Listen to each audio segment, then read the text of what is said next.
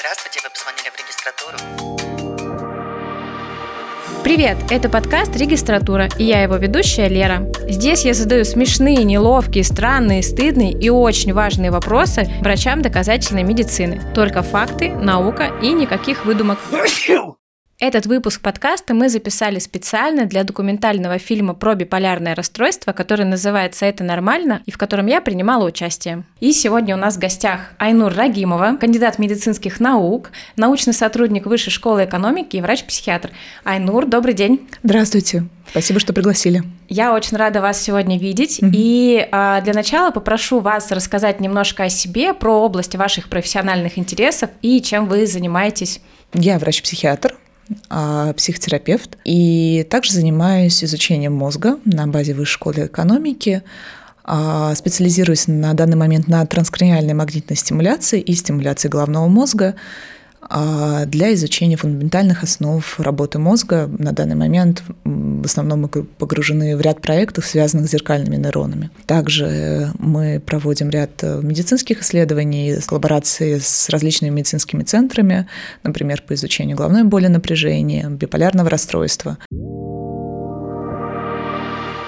И первый вопрос. Айнур, скажите, пожалуйста, откуда вообще берется бар с точки зрения нейробиологии? Что вообще происходит с мозгом? За что нам все это несчастным биполярникам? Обычно, когда задают сложный вопрос лектору, он говорит, спасибо за вопрос, или это очень хороший вопрос. А это очень сложный вопрос, правда. Откуда берется бар, откуда берется любое заболевание, это трудно ответить, откуда оно берется, потому что по факту отовсюду. Все-таки в этом случае первично курица, а, а не яйцо. А, то есть первично материя. Мы все состоим из генов, которые мы получаем от наших родителей. Курица в данном случае выступает папой или мамой? Генетическим набором карт, ага. которым мы обладаем различных генов. Не существует одного гена биполярности, либо одного гена вообще какого-либо заболевания. Бывают заболевания, которые более-менее рекомендуются а, достаточно определенными локусами или определенными генами, да, но в случае биполярного расстройства и большого, практически всех ментальных расстройств одного гена не существует. Почему? Потому что наш мозг – это поразительно компенсаторная история, созданная для того, чтобы она не сломалась. То есть на всякий случай, если сломается это, я закодирую это еще в нескольких генах, еще в, я разобью функцию, предположим, синапса, сам а, на сам синапс, который выделяет а, нейромедиатор, на, синап, на ту часть синапса, которая принимает нейромедиаторы, на те белки, которые регулируют выработку этих нейромедиаторов, на те белки, которые регулируют белки, которые регулируют выделение нейромедиаторов.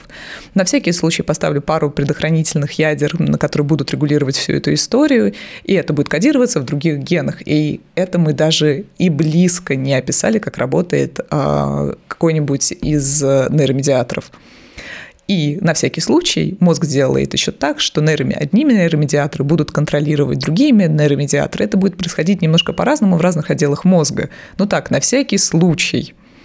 И чтобы это все было еще пластично, менялось при необходимости и адаптируемо э, к получению травм либо заболеваний. Угу. Он правда старается сделать так, чтобы он функционировал. И по факту именно поэтому не существует одного единственного гена, который бы обуславливал существование тех или иных а, психических заболеваний.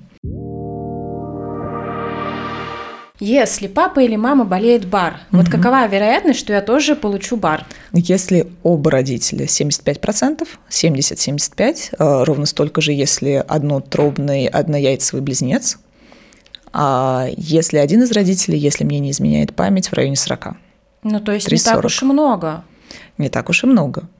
Но а, по возрастанию вероятности заболевания в зависимости от наличия родственников, болеющих биполярным расстройством, мы видим то, что есть определенная генетическая предрасположенность к появлению биполярного расстройства. Но опять-таки, даже если мы берем однояйцевых идеальных близнецов, то риск заражения бар всего-навсего 7, не всего-навсего 70, но не 100%. То есть им легче достанутся одинаковый цвет глаз, чем бар. Ну, Для а... меня это звучит удивительно.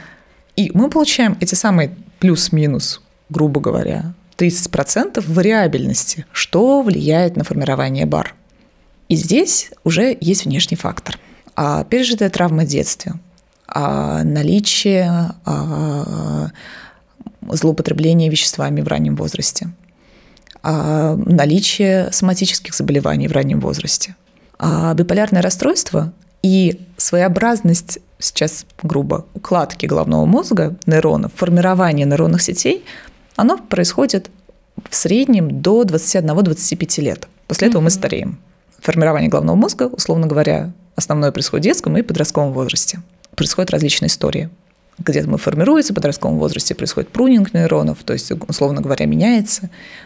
И первые симптомы, согласно функциональной, э, функциональному МРТ, различий между нормой и бар именно в том, как укладывается головной мозг, появляется в подростковом возрасте. 10, 13, 14 лет, когда у нас начинает, условно говоря, переформировываться мозг из детского во взрослый, он, он не переформируется, он всегда из, видоизменяется. То есть наш мозг видоизменяется в течение а, всей жизни. Условно называя что-то 10-13 лет, мы искусственно вводим ограничения. Особенности условной укладки нейрональной сетей наблюдаются уже в подростковом возрасте. Возможно, что у каких-то людей при подобной укладке нейронов может развиться бар, а у однояйцевых близнецов, у которых должно происходить все точно так же, бар не разовьется. В чем разница? И тут может действительно влиять внешние факторы, стиль жизни, стресс, психологические травмы, а условия жизни, питание, прирученность к энному порядку с раннего возраста – а, и так далее. Куча маленьких факторов, которые, правда, влияют на ребенка. Все должно случиться до 25 лет. И примерно с 15 до 20, либо до 35 лет, в зависимости от типа биполярного расстройства. Так, то есть если после 25, ну там 35 у меня не появились симптомы БАР, угу. даже если там мой папа болеет БАР, угу. то значит все, я свободна? Хм. А мы никогда не можем забывать о спектре биполярного расстройства. По факту биполярное расстройство, оно не только первого типа, то есть когда больше встречаются мании, либо второго типа, когда больше распространены депрессии, а есть спектр биполярных расстройств, в которых входят различные состояния. Например, смешанные состояния. То есть когда у одного пациента помимо депрессивных симптомов в одну и ту же фазу встречаются и симптомы э, расторможения, синдромы, э, симптомы мании. Это, предположим, смешанные состояния. Знаю. Отвратительно. По сравнению с депрессией и гипоманией, мне кажется, это самая противная штука. Ну, это когда в самолете дали не рыбу или мясо, а рыбу и мясо в одном, да. э, в одном наборе. Да. И это отдельный тип. А биполярное расстройство, которое встречается, предположим, только на фоне а, приема антидепрессантов. То есть так у человека только снижение настроения эпизода, и кажется, это рекуррентное депрессивное расстройство, но при ряде антидепрессантов отмечаются подъемы настроения. Это уже немножко другая история. Те эпизоды подъема настроения, которые встречаются в позднем возрасте, то есть после 45, а, к сожалению, да, для нейробиологии после 45 это уже появляются другие факторы риска, другие э, факторы заболеваний, э, другие риски заболеваний. То есть то, что может э, появиться как преддверие, предположим, нейродегенеративных заболеваний. Mm. И это выделяется в отдельный тип. Когда у нас после 45, после 50 вдруг неожиданно ни с того ни с сего появляются эпизоды подъема, тут уже скорее мы отправляем к неврологу. Для... И это не бар и это не бар. Угу. Но опять-таки это может ходить спектр биполярного расстройства. А сейчас я побуду адвокатом дьявола. Угу. Ну, раз все так хорошо в мании или в гипомании, ну, а что тогда плохого-то? Чем это вообще рисково? Чем это грозит? А тем, что это велосипед без тормозов и угу. немножко в темноте. Звучит не очень. Классно быстро кататься на велосипеде, правда. Но если у тебя есть хорошие тормоза, желательно на двух колесах, э, и желательно ты в курсе, что а, у тебя работают цепи и тормозная система, если все окей, то катайся. А если ты хочешь кататься ночью, то у тебя все фонарики работают, и еще ты наделал светоотражающий жилет, чтобы тебя было видно. Катайся, сколько угодно, ты классный велосипедист. А это а, катание без фонарика и со сломанными тормозами. Есть... Можно упасть. Можно упасть. То есть, если, а, переходя обратно из метафоры в конкретику, можно провалиться в депрессию. Или натворить каких-то не очень а, приятных и социально одобряемых дел, которые придется расхлебывать, правильно? Правильно. Перво-наперво это, как мы уже обозначили, это снижение критики и ощущение своего всемогущества. И за счет снижения критики иногда это может быть хорошо. Ты переделал всю работу, позанимался, выучил три языка, какой то классный. Но иногда это, предположим, влезание в долги, э, разрушение семей, принятие не совсем очевидных решений, потому что снижается критика и Условно говоря, тот самый негативный фидбэк от реальности, которым в нормальном состоянии человек принимает и, исходя из него, моделирует свое поведение. А второе – это повышение риска а, употребления а, любых психоактивных веществ, алкоголя либо наркотиков. За счет чего? По данным животных моделей, а чего только на, на животных моделях, к сожалению, не делают, но в целом в этом есть положительное звено, мы понимаем, как работает мозг при изменении а, у мышей либо циркадного ритма, либо, условно говоря, вызывания маниакального состояния за счет изменения функционирования ряда белков, а, которые условно имитируют маниакальное состояние. Вот у этих мышей это только белки. Угу. И это мыши. У них нет социального контекста употребления угу. психоактивных веществ увеличивался риск употребления и формирования зависимости от алкоголя. Нейробиологически во время маниакального состояния приобрести дополнительную алкогольную либо наркотическую зависимость значительно легче, чем в нормальном состоянии. Поездка в темноте на велосипеде со сломанными тормозами может быть просто веселым воспоминанием, а может привести к большим последствиям. И обещать э, человеку, что предположим, не будет сильной горки, с которой он скатится и будет лететь очень быстро, либо это будет пологая дорога, где он немножечко разгонится, мы не можем, потому что прогнозировать мы можем только предположительно предполагать, насколько будет развиваться гипомания в манию, либо как будет течь мания. А основываясь на прошлых эпизодах, мы можем предполагать, какие симптомы будут в этот раз.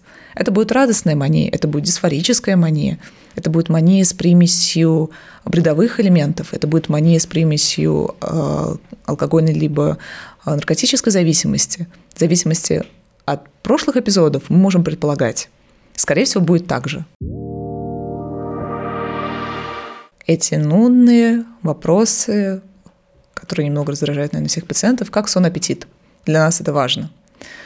А, мы должны отслеживать э, ритмы, а в том числе ритмы работы, нету ли не слишком легко или не слишком ли трудно стало работать, нету ли перегруза. Мы должны отслеживать, э, как нудные родители употребление, злоупотребление э, различными историями и активность пациента.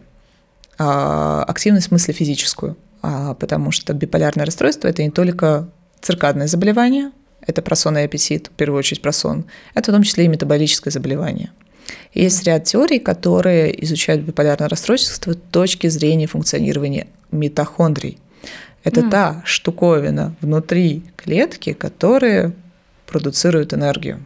Эта митохондрия, ее функционирование зависит от до кучи других историй, в том числе от функционирования а, там, провоспалительных факторов, насколько они распространены. Это гипотеза.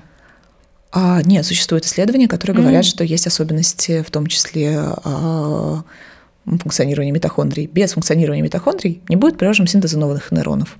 Для того, чтобы их синтезировать, нужна энергия. Ее нет. Мы не, мы не, мы не продуцируем новые, новые нейроны, не формируем новые связи, не восполняем утрату прошлых нейронов.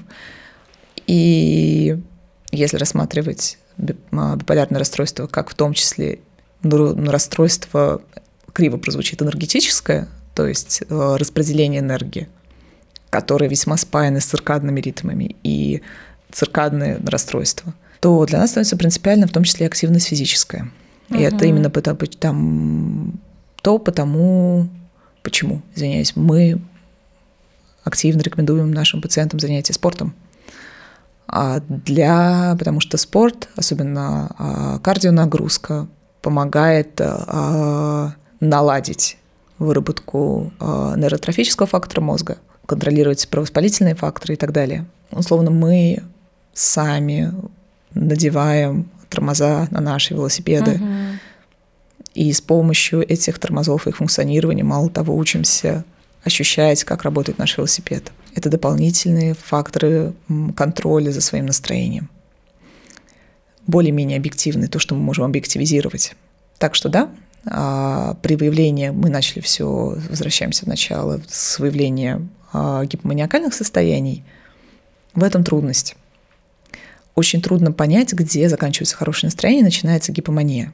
Это очень трудно для врача и у еще более проблематично для пациента. Вопрос. А, выявить депрессию проще? Конечно. Почему? Во-первых, депрессия ощущается субъективно по-другому, и обращаемость с депрессией будет более вероятна, чем обращаемость с манией или с гипоманией.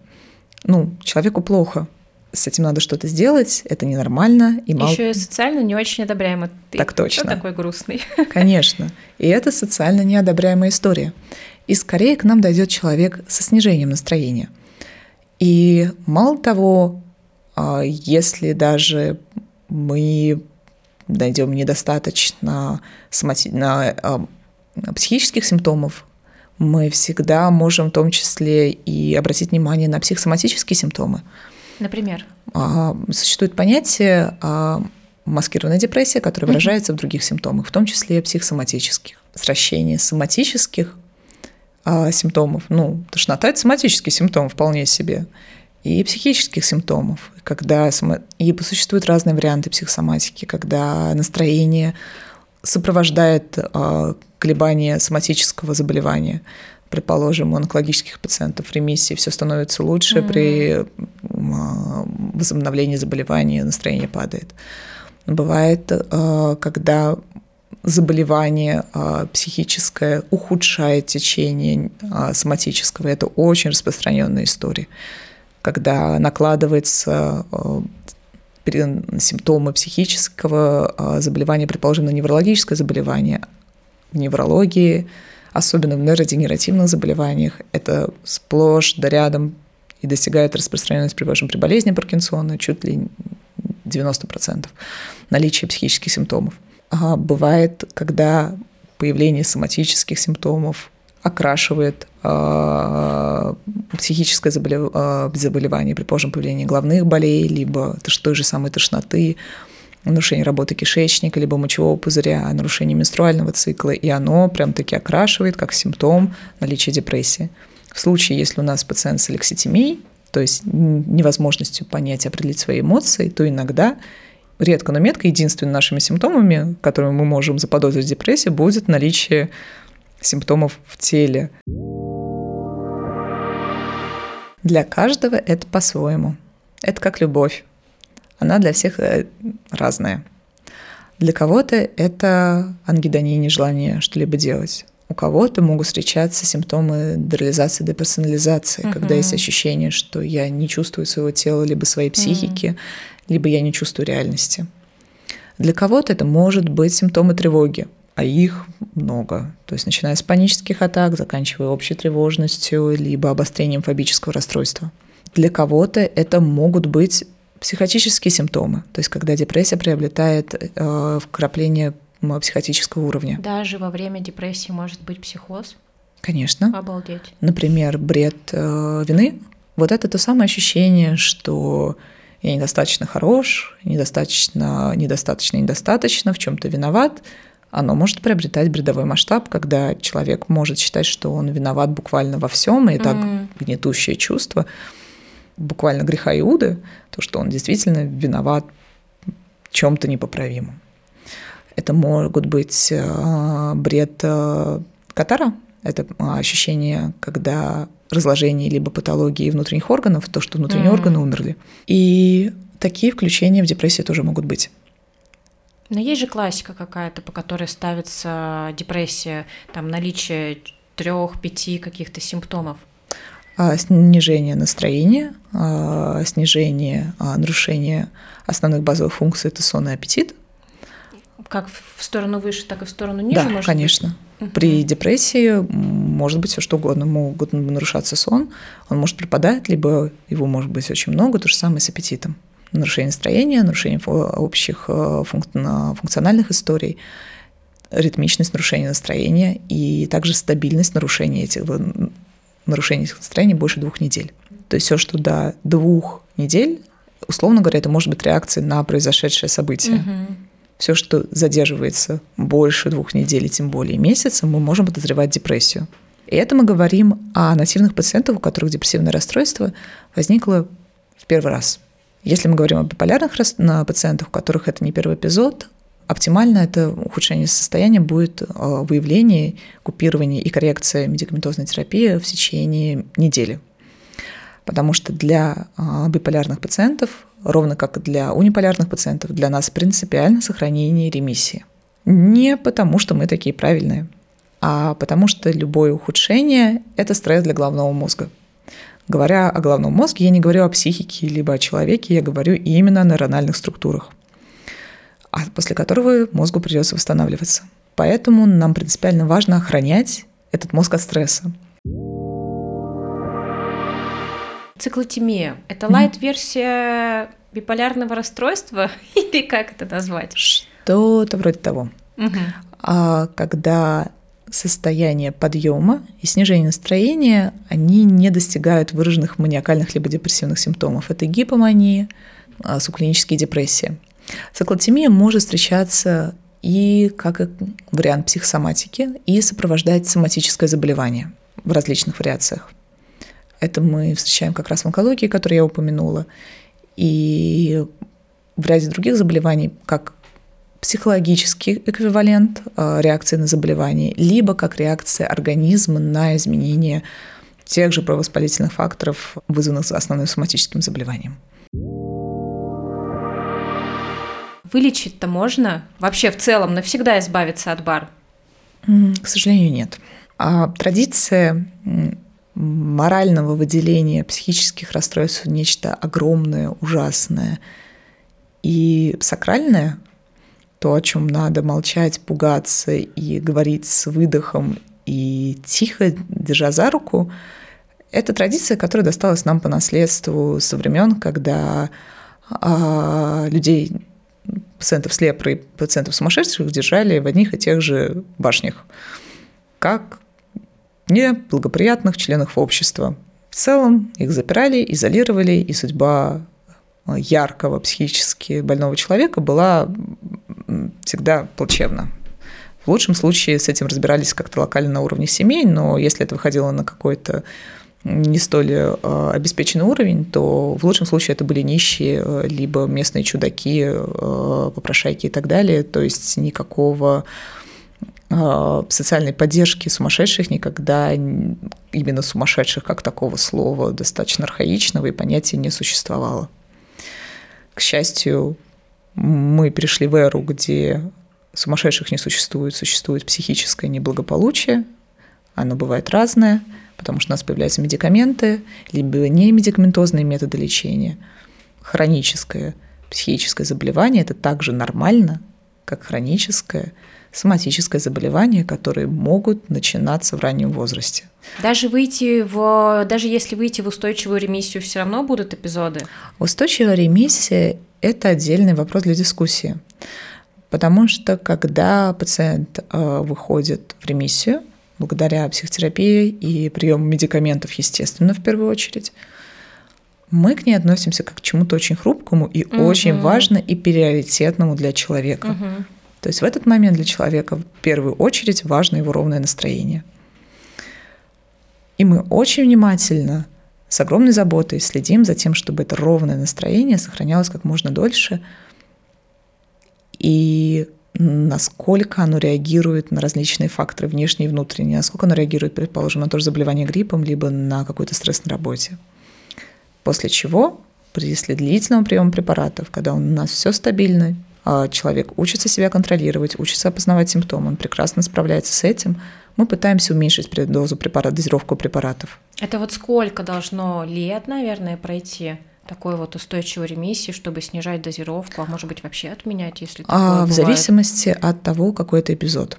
Если у нас первый эпизод, у нас всегда есть надежда на длительную ремиссию. А если это не единичный эпизод, рисковать полной отмены препаратов очень дискутабельная история в зависимости от переносимости или, предположим, от желания заводить детей. А если там 110 уже, то лучше вообще всю жизнь да. Ну, пить таблетки, да? А, да, потому что для нас принципиально сохранять ровное настроение и не провоцировать очередной всплеск нейрогуморального дисбаланса, который потом мозгу придется восстанавливать. Потому что есть ряд историй, о которых мы немного забываем.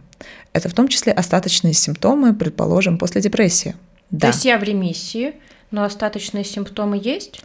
Например? Да. Например, бывает понятие неполной ремиссии – если пациент провалился в очень глубокую депрессию, он был госпитализирован, и вроде как по сравнению с до-после у нас колоссальный прогресс. Пациент сам себя обслуживает, готов к выписке и уже функционированию не как пациента, а обычного человека, но на уровень своего прежнего настроения он все еще не вышел. И у нас есть энные хвосты остаточного настроения. И это опасно. Это неприятно для человека, потому что достаточно фрустрирует. Все уже не так, как было раньше. И работа с этими остаточными симптомами – это принципиально важная история, потому что именно эти остаточные симптомы могут снижать комплаентность к лечению. Что снижать, простите? Тому, насколько человек будет привержен к лечению, mm. приему медикаментов, а, да даже поиску своего врача-психиатра и психотерапевта, которому, советом которому он будет а, соответствовать и которому он будет следовать и выполнение тех или иных рекомендаций, как врача-психиатра, так и психотерапевта, сохранение здорового образа жизни и сопротивление различным искушениям а, прибегнуть к психоактивным веществам. Вот остаточные симптомы депрессии, они могут снижать эту приверженность этому здравому пути восстановления своего психического здоровья. А правильно я понимаю, что если бар не лечить, то с возрастом оно усугубляется.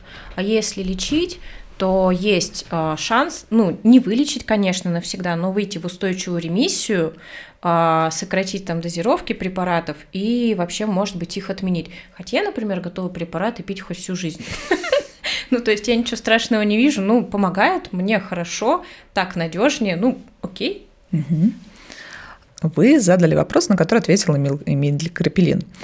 А, в конце XIX века, разделив а, шизофрению от биполярного расстройства и видели в биполярное расстройство как что-то, что тот момент биполярного расстройства описывал как именно а, заболевание с психотическими симптомами, разделив что-то с психотическими симптомами, когда нарастают негативные расстройства и когда они вроде как не нарастают. А с течением времени нейронаука рассмотрела нарастание изменений функционирования психики у пациентов, которые не, не принимают препараты и заболели функционирует психика от приступа к приступу, именно биполярного расстройства. И оказалось, что определенное снижение когнитивного потенциала происходит, потому что мы не даем возможности мозгу восстановиться, мы не угу. даем этой точки уверенности и точки стабильности организму в целом, когда может начать синтез новых нейронов, функционирование, формирование новых копинг-стратегий и так далее. И мало того, здесь мы приходим к еще одному аспекту разности биполярного расстройства в зависимости от особенностей, извиняюсь за тавтологию, вовлечения различных когнитивных структур. То есть у нас есть когнитивная, у нас есть память, у нас есть визуальная память, слуховая память, скорость принятия решений и так далее. А оказалось, что есть еще различия в зависимости от а, вовлеченность этих когнитивных структур. Они у нас разные. Изменение функционирования их в течение а, заболевания при отсутствии лечения, оно тоже неоднородное. Угу. Есть истории, которые проседают. Принципиально важно за этими обострениями следить, чтобы не играть в русскую рулетку со своим э, главным мозгом, со своими когнитивными механизмами что вообще делать а, с бар, а, потому что я знаю, что что-то сделать абсолютно точно можно и выйти в а, ремиссию, выйти в хороший уровень а, жизни и довольства жизнью, в нормальное состояние. Так вот, какие методы лечения существуют, что они в себя включают? Первое, наперво, это медикаментозное лечение. А в основные группы препаратов, назначаемые при э, мании или гипомании, это антипсихотическая группа препаратов, атипичные антипсихотики и нормотимики. И, и нормотимики. Нейролептики – это антипсихотики да, равно, да? Да. Угу. К сожалению, проблема этих препаратов в дурацком названии. Правда, антипсихотики звучит ужасно. А и нейролептики, да, тоже звучит страшно. С точки зрения маркетинга так себе. По факту это препараты, которые влияют на дофаминергическую систему, либо если это антипичные антипсихотики, то и на синатронологическую систему в том числе. Что значит атипичные? Есть типичные, есть атипичные? Да, первого, условно говоря, первого, второго, третьего поколения. А, если Поскорее, поновее? А, да, если оно работает только, это очень грубо. А, но если, грубо говоря, оно работает только на дофаминергическую систему, это типичные, атипичные, если оно работает на что-то еще. Вот это... первая система, которую вы сказали, я не смогла запомнить название. Что это такое? Дофаминергическая система. Это нейромедиатор дофамин. У нас есть основные рок-звезды, о которых знают все, дофамин, серотонин, а, гам, глютамат, то есть об этом знают абсолютно точно все. Есть у них свои рецепторы, и мы можем на них как-то воздействовать. Вот антипсихотические препараты, они же нейролептики, они, грубо говоря, работают на дофаминергическую систему. А, точнее, а, грубо говоря, вот сейчас очень грубо говорю, подавляя ее. А, точнее, устаканивая, если есть где-то ее переизбыток в каких-то отделах. На самом деле оно работает, опять-таки, по нормализации одно, обмена, энергоминерального обмена мозга. То угу. есть не то, что мы взяли и все подавили, либо взяли, что-то подняли. Нет, оно нормализует. А как ни странно, есть предположение, что примерно в том числе, в том числе, также работает литий по ряду исследований он тоже влияет на дофаминергическую систему головного мозга. А я думала, литий больше к нормотимикам относится. Да, и это нормотимик, естественно. А. Литий – это группа нормотимических препаратов. Это вторая обязательная группа для лечения биполярного расстройства. Нормотимики. Для чего они нам нужны? Как они работают? Это все еще большая загадка современной науки, это правда. Мы не совсем точно знаем, почему они работают при биполярном расстройстве. А есть определенные истории, красивые истории их открытия. Например, э, назначение антиконвулсантов, оно пришло к нам с того момента, как э, в генезе биполярного расстройства обвиняли височную кору по аналогии с э, пациентами с эпилепсией. Но, как ни странно, оно работает. И почему оно работает, это большой вопрос. Есть много классной профессиональной литературы нейробиологической, и в том числе на животных моделей, например, как только что упомянула с литием, что оно делает. Есть э, фармакологические профили, э, влияние на различные рецепторы головного мозга или э, влияние на периферические истории, как ферменты печени, либо провоспалительные факторы, которые тоже как изменяются на периферии, скомпоновать и сказать, а, что он работает тут. Поэтому мы не можем. Это сложная история. Крайне рекомендую просто почитать а, и углубиться в эту тему, потому что это сложно, но очень интересно, и все очень неоднозначно, и только показывает, что один и тот же препарат никогда не подавляет, либо не стимулирует в одном месте. Везде функционирует по-разному. Ну, так или иначе, это работает. И нормотимические препараты нам необходимы для того, чтобы избежать появления снижения либо повышения настроения, именно циклов То есть, головного мозга. Если говорить про антипсихотики, они же нейролептики, они убирают эпизоды, а нормотимик, он... Э, в чем разница-то, я пока не могу уловить. Ну, вы прямо сейчас задали философский вопрос. А, потому что с точки зрения головного мозга а, разницы-то никакой. А, что-то действует, что работает. А, как работают нормотимики, мы можем описать с точки зрения фармакологического профиля, на какие нейроны работают, как оно работает, чтобы не появлялось циклов Непонятно. То есть что происходит с конкретным нейроном, мы можем построить на изолированной модели, даже не в теории, а, по-моему, существует исследование на математической модели. А, это, кстати, очень математическая психиатрия – это очень крутой раздел, который пытается оцифровать и прям таки теоризировать, сделать теоризировать, что происходит. А вот почему не возникает циклов, как оно регулирует циркадный ритм, метаболический ритм, аффективный ритм головного мозга – это большой вопрос. То есть как работает конкретно на клетке, понятно. На нейроне понятно, на сети понятно, на сетях и отделах тоже понятно. А почему работает, непонятно. Однозначного ответа нет.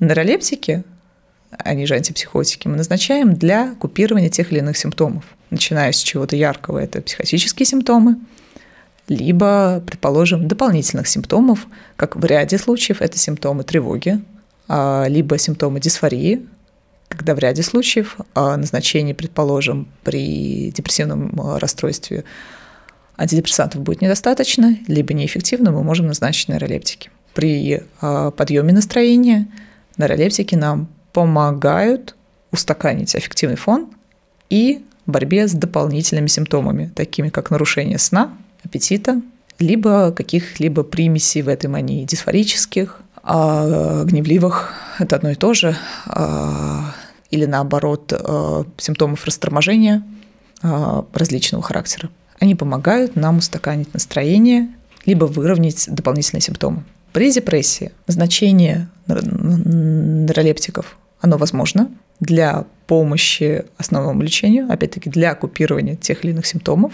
Объединенное такое понятие группы препаратов, которые, если очень грубо сказать, работает на синергическую систему, либо на систему серотонина и норадреналина. По факту опять работает на систему серотонина и и или серотонина, норадреналина, а также на систему дофамина опосредованно, либо напрямую, и на э, баланс системы возбуждения и торможения головного мозга. Это не волшебная таблетка от депрессии.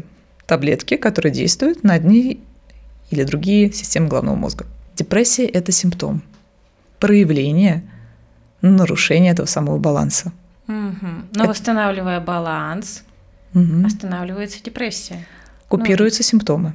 А если э, купируются симптомы, получается, что остается что-то, что не купируется или как? А, собственно говоря, то, о чем мы говорили, что биполярное расстройство – это то, что с человеком на всю жизнь. Mm, вот в каком смысле. И даже если мы убираем симптомы и выводим супер классную длительную ремиссию, что является нашей основной целью, риск все равно остается. То есть депрессия где-то там у меня спит. Она приручена. Приручена, но может проснуться и зарычать. Да. Понятно.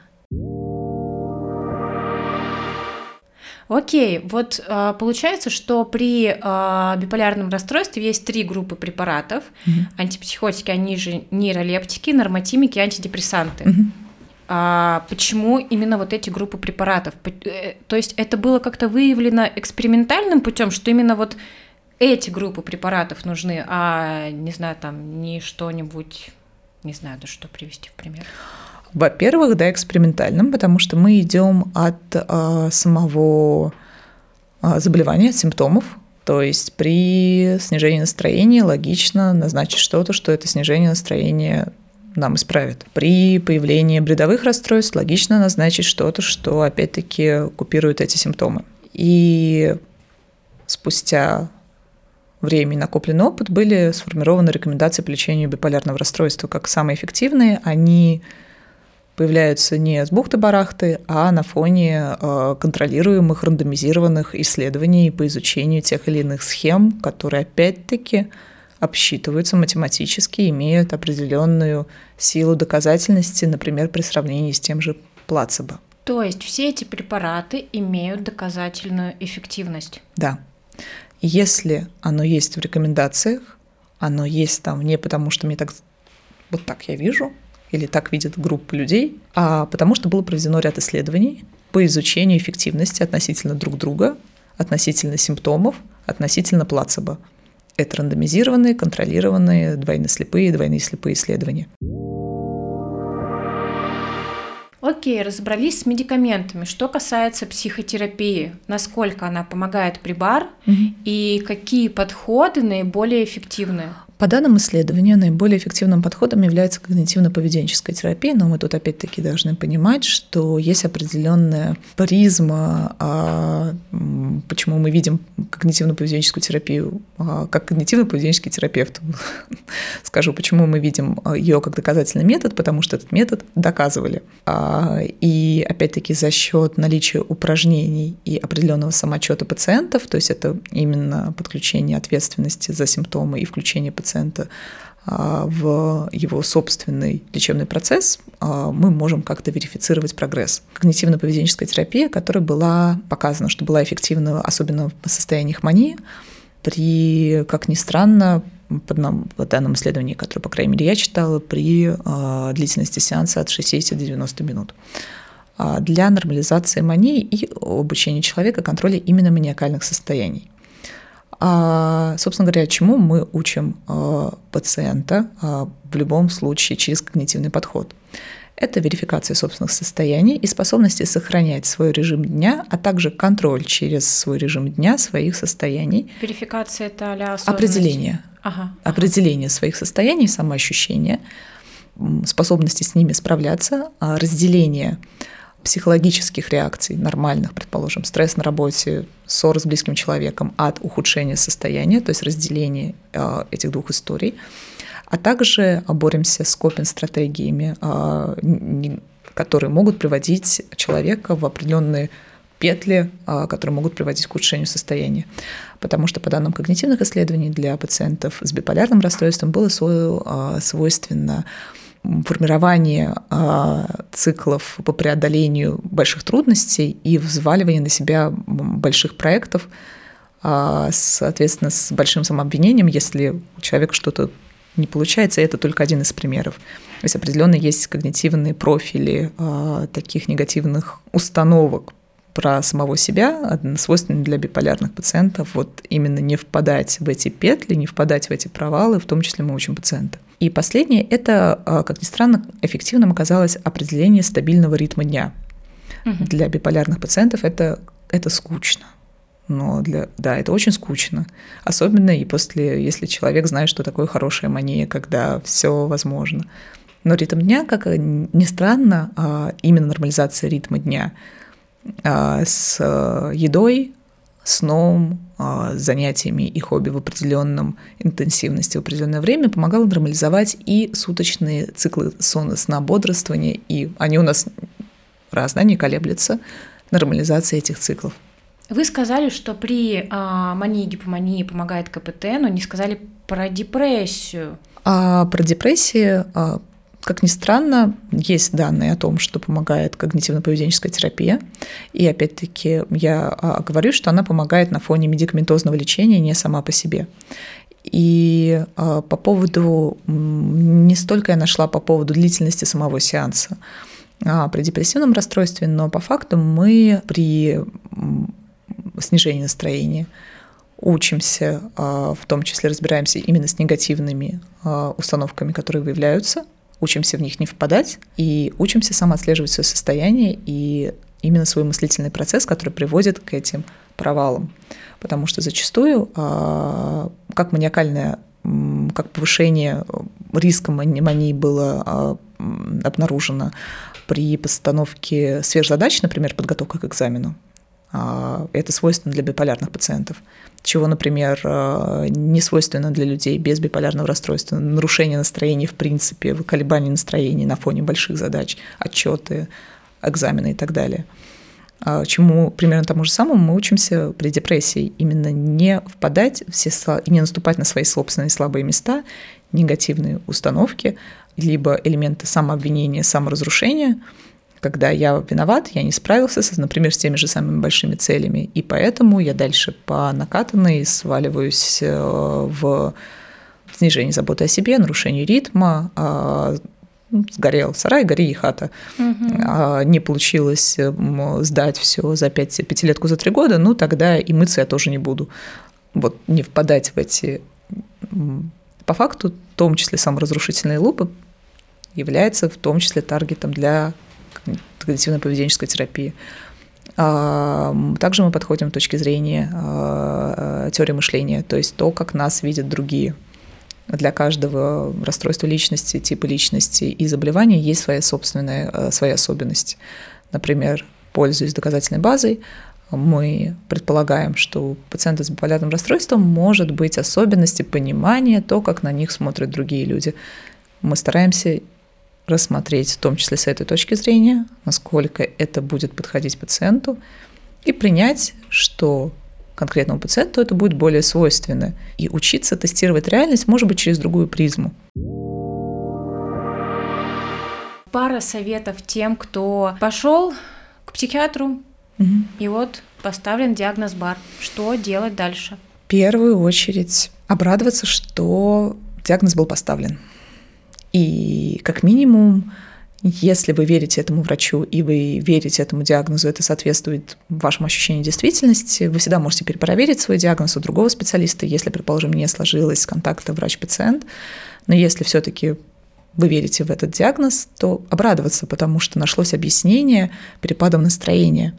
А если нашлось объяснение, то появляется шанс на начало лечения и комфортной жизни – и улучшение качества жизни. И второе – найти для себя своих специалистов, которые вам будут комфортны. Которые... Психиатр, психотерапевт. Да, психиатр, психотерапевт, с которыми вы будете заново выстраивать гипсом, выстраивать свою жизнь заново. Возможно, как мы обсудили ранее, с определенными ритмами, с определенным расписанием, с определенными правилами, но свою жизнь которого достоин каждый человек. С хобби, с друзьями, с контролем своего собственного состояния и функционирования психики. Могу ли я сделать вот для себя что-то еще, кроме психотерапии, а, пси, ну, приема таблеток и походов к психиатру? Что вот, что вот я еще могу? Могу ли я что-то еще? А занятие спортом. Опять-таки важно стабильное занятие спортом в определенном расписании. Это не обязательно должен быть профессиональный спорт, оно просто должно быть. Хорошие прогулки по лесу тоже спорт. Это наличие времени, когда человек находится в занятии, которое восстанавливает ему ресурс пресловутый. А, да, это что такое? Что-то не связанное с профессиональной деятельностью, когда мы даем себе возможность перезарядиться. Откалиброваться и в том числе задаться вопросом, как я себя чувствую, потому что зачастую в гонке городской жизни на этот вопрос нет времени. Все ли со мной хорошо? Это социальная активность, а, наличие личного пространства для принятия своих собственных особенностей, и в том числе самообразование, то есть личный психпросвет. Психообразование, да. психообразование. Ага. Это полезно, а, начиная с популярной психологической литературы. А, всегда можно проконсультироваться со своими психиатром либо психотерапевтом насколько это хорошая книга, либо статья, либо YouTube-видео, если у вас возникли какие-то вопросы, либо непринятие. Но это принципиально важно. Для чего мы это делаем? В связи с тем, что диагноз все-таки, к сожалению, стигматизированный, и стигматизированный для пациента лично. Может угу. быть, даже не для общества, может быть, даже не для его близких, которые могут его принять, а именно для него лично. Именно для приобретения ответственности и принятия своего заболевания Психпросвет – это то, что очень надо. Это просмотр видео других пациентов, просмотр специалистов, э, чтение книг, э, попытка выполнения каких-то своих упражнений. При стабильных, э, уже в стабильном состоянии дополнение своей психотерапии, психофармакотерапии, арт-терапии, либо дополнение каких-то творческими историями для того. Это в том числе классный тул для преодоления стигматизации и принятия своих собственных психических ритмов. Звучит, короче, как надежда. Звучит э, так, как будто можно вылечить бар навсегда нельзя, но можно жить э, ту жизнь, которую будет хотеться жить, даже э, имея диагноз биполярного расстройства. Это наша цель. А, Айнур, на этом предлагаю закончить. Мне кажется, это получился супер интересный разговор. Я узнала для себя очень много нового. Вы очень классный собеседник. Спасибо. И большое спасибо, что пришли поговорить сегодня к нам. Спасибо, что позвали. Было очень приятно с вами пообщаться. Спасибо. Спасибо. Всем пока-пока. Пока. -пока. пока.